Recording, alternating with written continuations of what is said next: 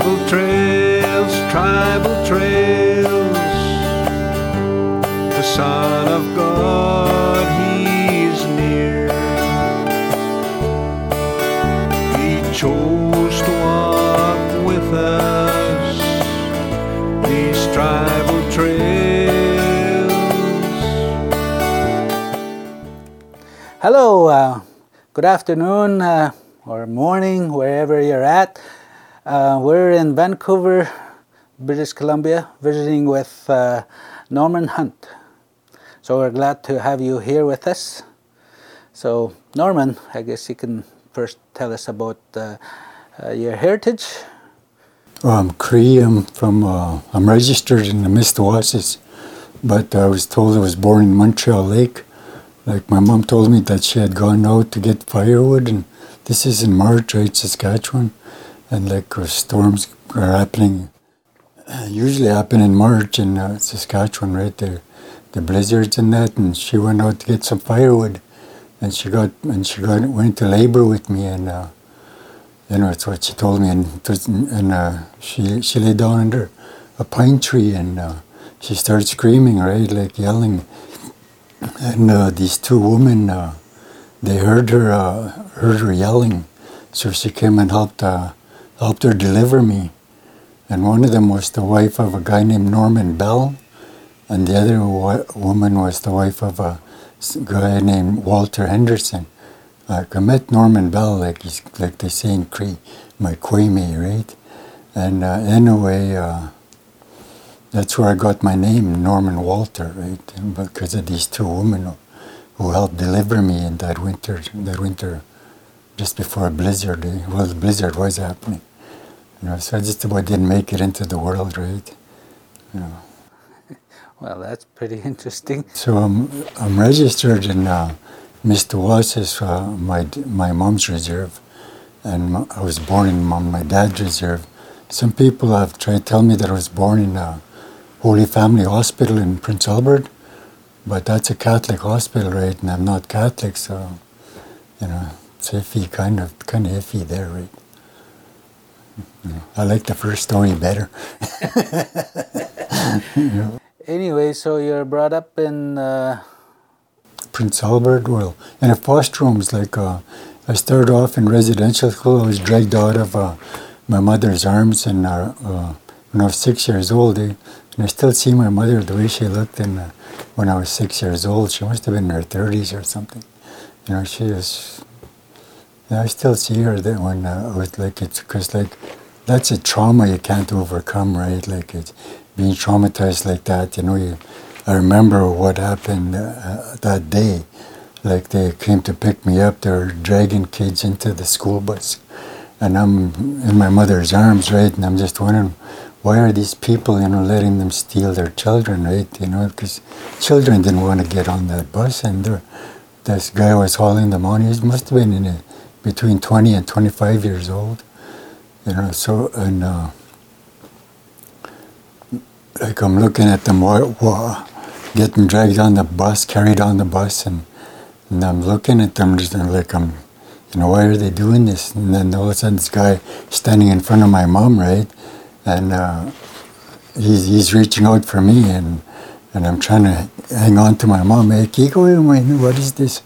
And I'm like I'm freaking out because here's I'm being dragged away from my mom, right, being carried onto the bus and like you don't forget the trauma like that, you know. And later on, when uh, we were on the bus, I kept trying to escape, kept trying to run, run away, and finally the bus driver shut the door and drove off. Eh? Like the rest of the people are cheering outside because you know they stopped the other kids from you know get, getting dragged away, right? Like gave them one more day with their parents at least, right? so when did you uh, come out of uh, residential school? Oh, I was nine years old, so that would be 80, 66, I guess. Yeah. So what happened when you went back? Well, my mom uh, thought she could take care of us, and she took us uh, out of residential school and uh, tried to care for us. But uh, you know, she was an alcoholic already, right? And uh, her man that, that she was living with at the time uh, was, uh, you know, alcoholic too, right? And she ended up getting sicker with uh, from her alcoholism, and they dragged us out of there and put us in one home after another for a, for a while. They're like in the from when I was nine years old, right, to I don't know, so I was still nine years old. They're just months, but I was probably in about three or four homes before I was put into a, a home in Mistawasis, right? And uh, like the way I was treated by white people in foster homes, I was treated the same way by First Nation people in a foster home, right? Like it was, didn't make any difference. So, like my racism was uh, not that you know wasn't really there yet. It was until I, I ran away from that home, and then I started mingling with uh, my uh, peers, other First Nation people, that they start uh, talking to me about how they hate the white man, how they hate the cops, they hate everybody, right? And um, it grew on me, right? I wasn't really a racist because I was treated the same way by both, you know, in foster homes, like totally abused by both of them, and uh, so I didn't really uh, uh, hate anybody at that time. You know, I just uh, ran away from that foster home, and then I was in uh, what do you call those boarding homes for a while, and, and until I was 16, and the, like this family like adopted me, right? By like you know they just come live with us. I went and lived with them, right? Where was that? That was in Prince Albert, and uh, they already had a lot of children, you know. it was- But like you know, we got along, and I just stayed there till I was 19, and then I got uh, hit the road, right? Uh, grow, grow out of uh, when you're age out of foster care, it's usually what they do, beat it. So did you get uh, to go to school then?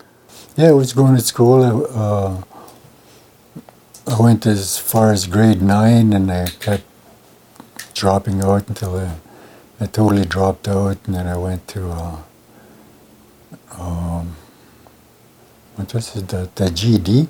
I took the test for GED, and uh, like I didn't have uh, that book to give you, right? I didn't have that book, so I read a lot of books, you know, and I ended up uh, passing my GED 12. So what did you do after that? Well, I was in and out of jail like for, a while there till I was 28, and then I started. Uh, I, I had a dream. I don't know if it was a dream or a vision, but up to the time I was 28, like from from one to oh maybe one to nine, I kind of had a so-so belief in God, but from nine to 14, that was taken away by the different homes I was in, and like the I, I guess I kind of believed in residential school a little bit, but uh, I didn't know what it was. You know, they used to give us a penny to drop into the offering, like they, like they give us. I tried to steal that penny, right, so I could buy three jawbreakers, but they took that away. They found out I was just stole it, so they took it back. So, but I really didn't have a knowledge of God, right? I really didn't know who God was. And I remember when I was in that home, yeah, I saw a dead dog on a, in a ditch, and uh, like it was just, I saw the maggots and it smelled, but I didn't even notice that, right? Because my, I was intent on seeing, trying to find something else, right? But you know, I didn't see nothing, so I just thought, so that's how we live or die, right? We're just dying like that dead dog, you know. And before that, like people were telling me that the spirit was around us, you know, and like, and also like, uh, it was always the devil will get you, the devil will make you pay if you do something wrong.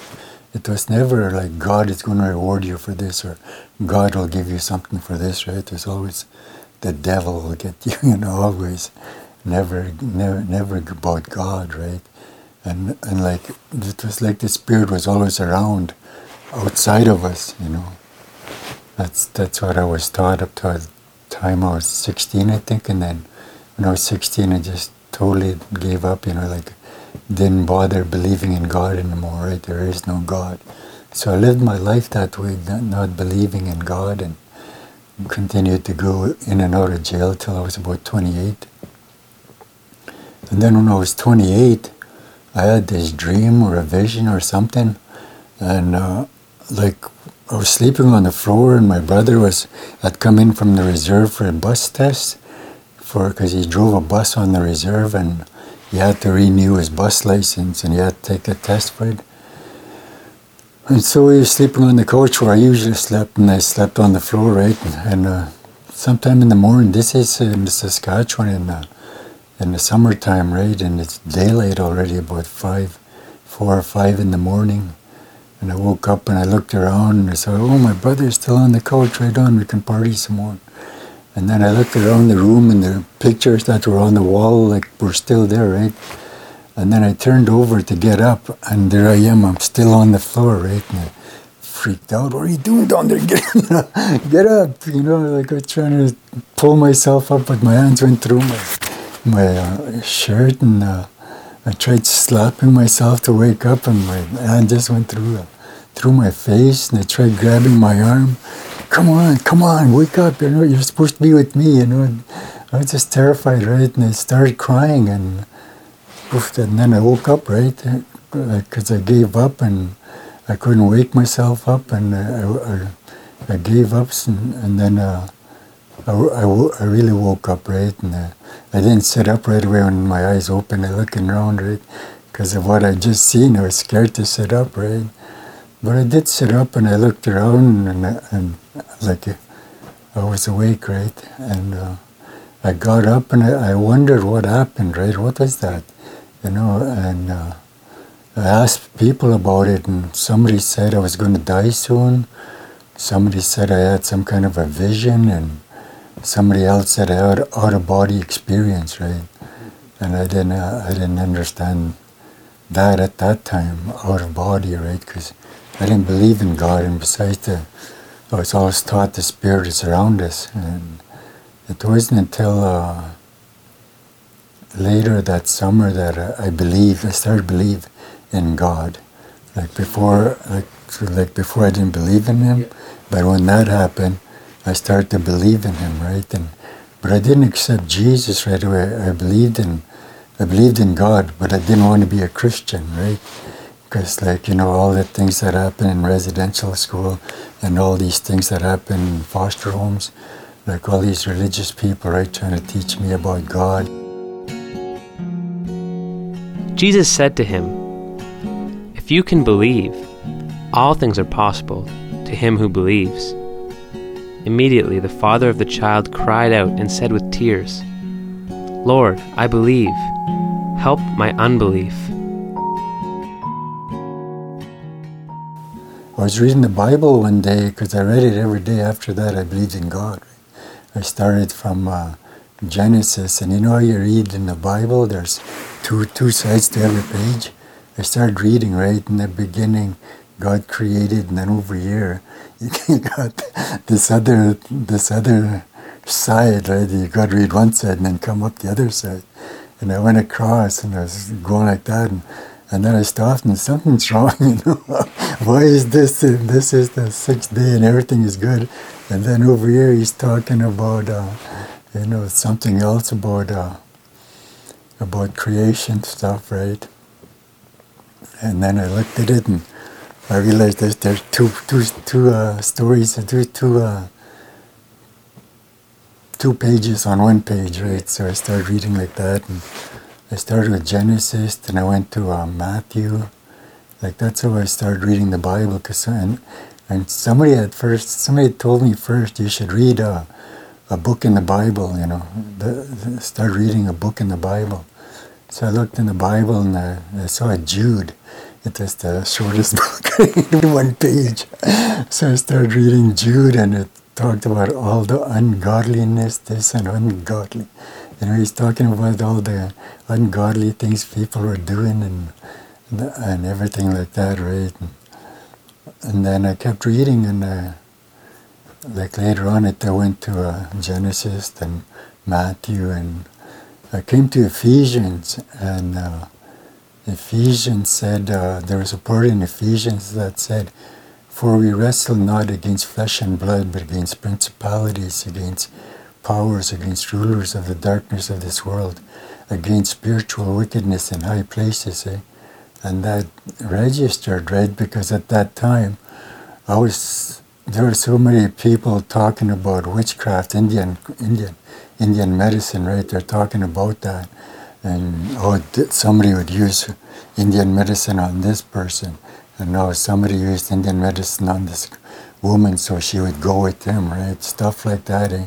And I wondered at that time if uh, somebody was using medicine on, on me, right? Because of the way, it, you know, because like it was, uh, and then that verse came and and that was when I realized that because of my drinking and my drug use and that, I was using it on myself, right? Because that's basically, it's not really uh, like alcohol, you know, they call it spirits and stuff, but I know it's not that, right? It just that, it just that, uh, it felt like I was using, like, just like uh, that spiritual wickedness in high places right, was against me, and I was uh, helping it with my alcohol and my drugs, right? You know, my smoking and everything else that I did in my life, right? And uh, anyway, I kept reading, and uh, it wasn't until about six months later that I accepted Christ because of the verse in uh, Book of John where it says, "In the beginning was the Word, and the Word was with God, and the Word was God."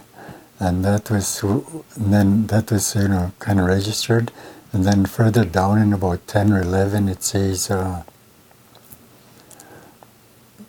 and the word became flesh and dwelt among us and it was like we were walking in his light right? But you know we rejected him. And, uh, and then that was when i realized that uh, jesus is the word that is the flesh that is the word that became flesh and dwelt among us. Like he walked with us in uh, Israel, right?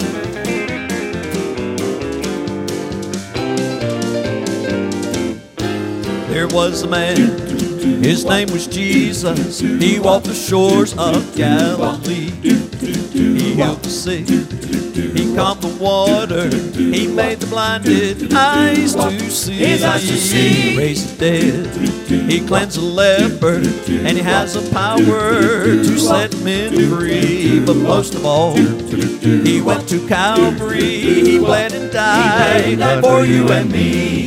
I wanna walk, Walk like Jesus. I wanna talk, Talk like Jesus. I wanna be, I wanna be just like my Lord, just like my Lord. I wanna help Work and labor, help my neighbor. I want my life, want my life to spread His word. to spread His word. I wanna sing, I wanna sing to Him above. to Him above. I wanna tell, I wanna the tell whole wide world world about His love. I wanna walk, Walk like Jesus. I wanna talk, Talk like Jesus. I wanna be, I wanna be, I wanna be just like my Lord. I wanna walk.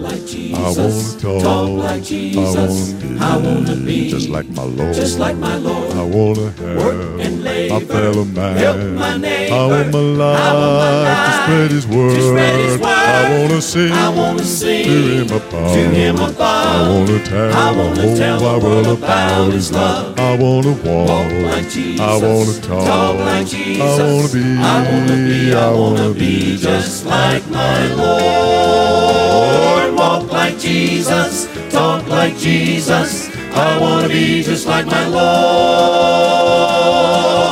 My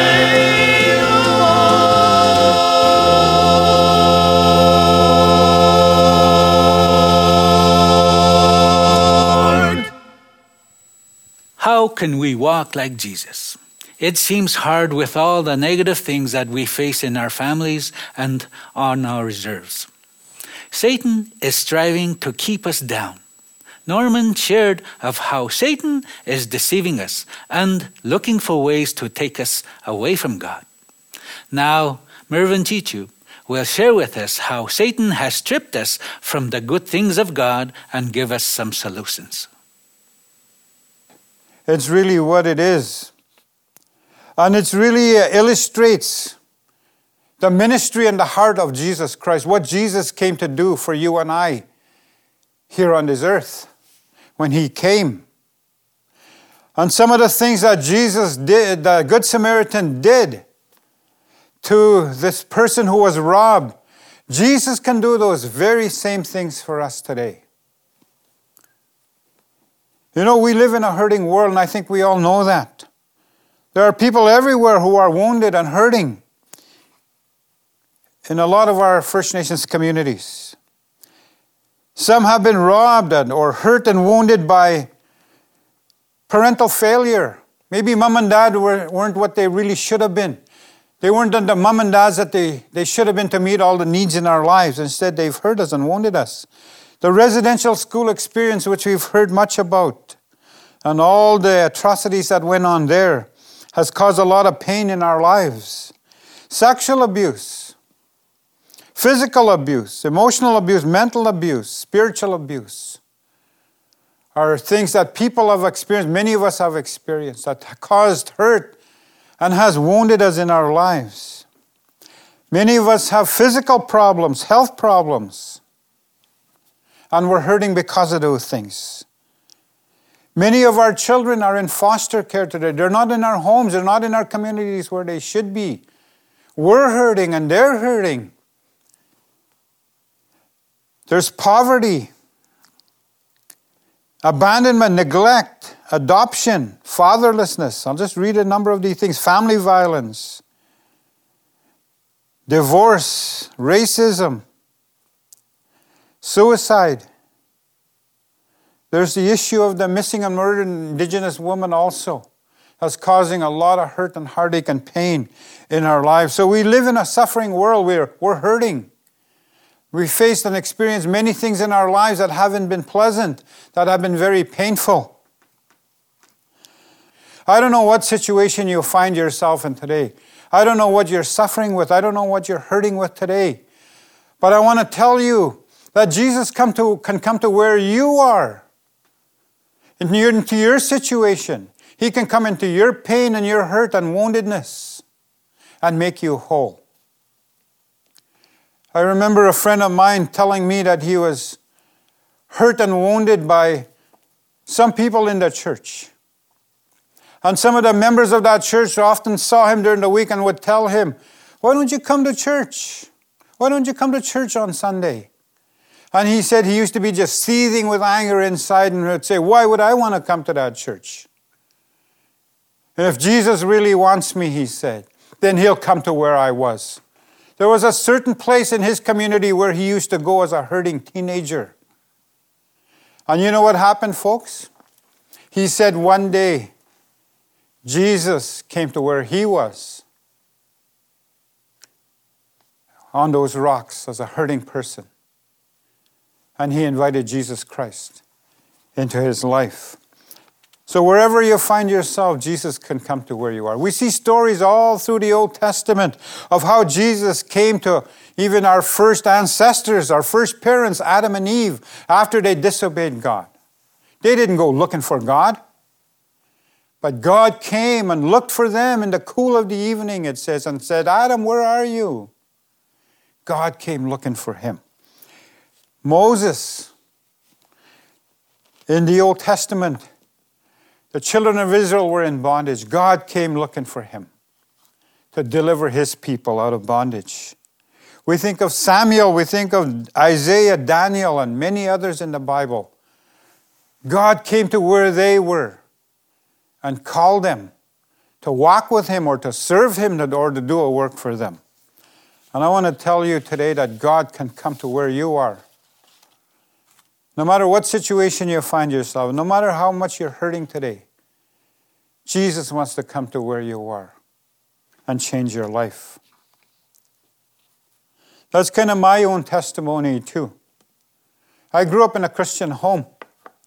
And early in my life, I was so angry and bitter because of some things that have happened in my life and kind of blamed God. And I didn't really want God, I didn't want church. I was angry and bitter, and I lived a very self destructive life as a teenager. Then one day, God came to where I was in my anger and my bitter and hurt.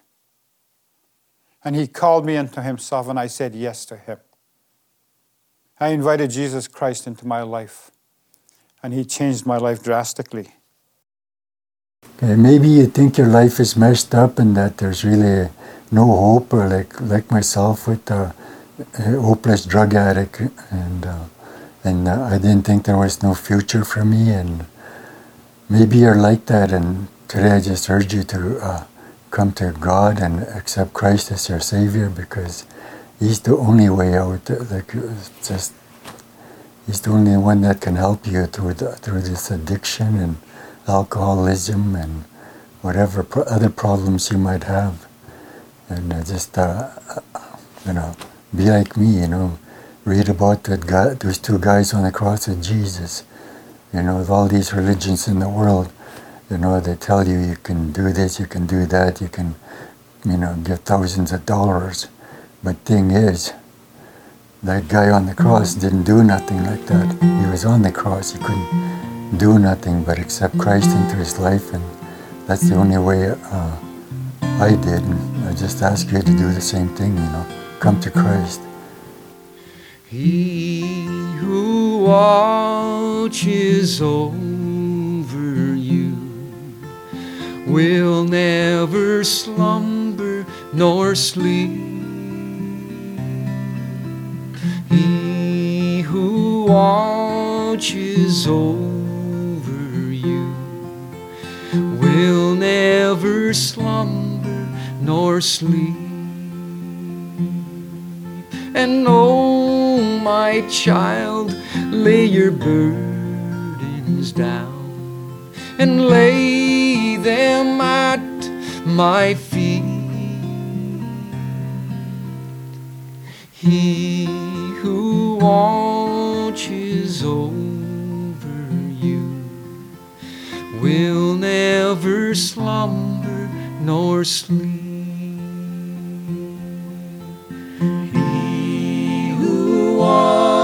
Watches over you will never slumber nor sleep.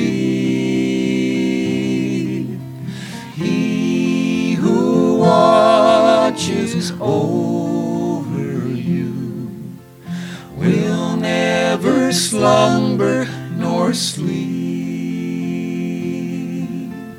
Oh, my child, lay your lay them at my feet.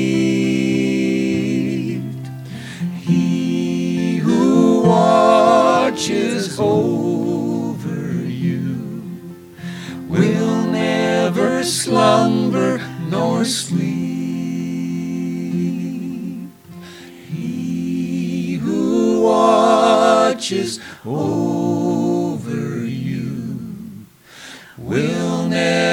slumber nor sleep.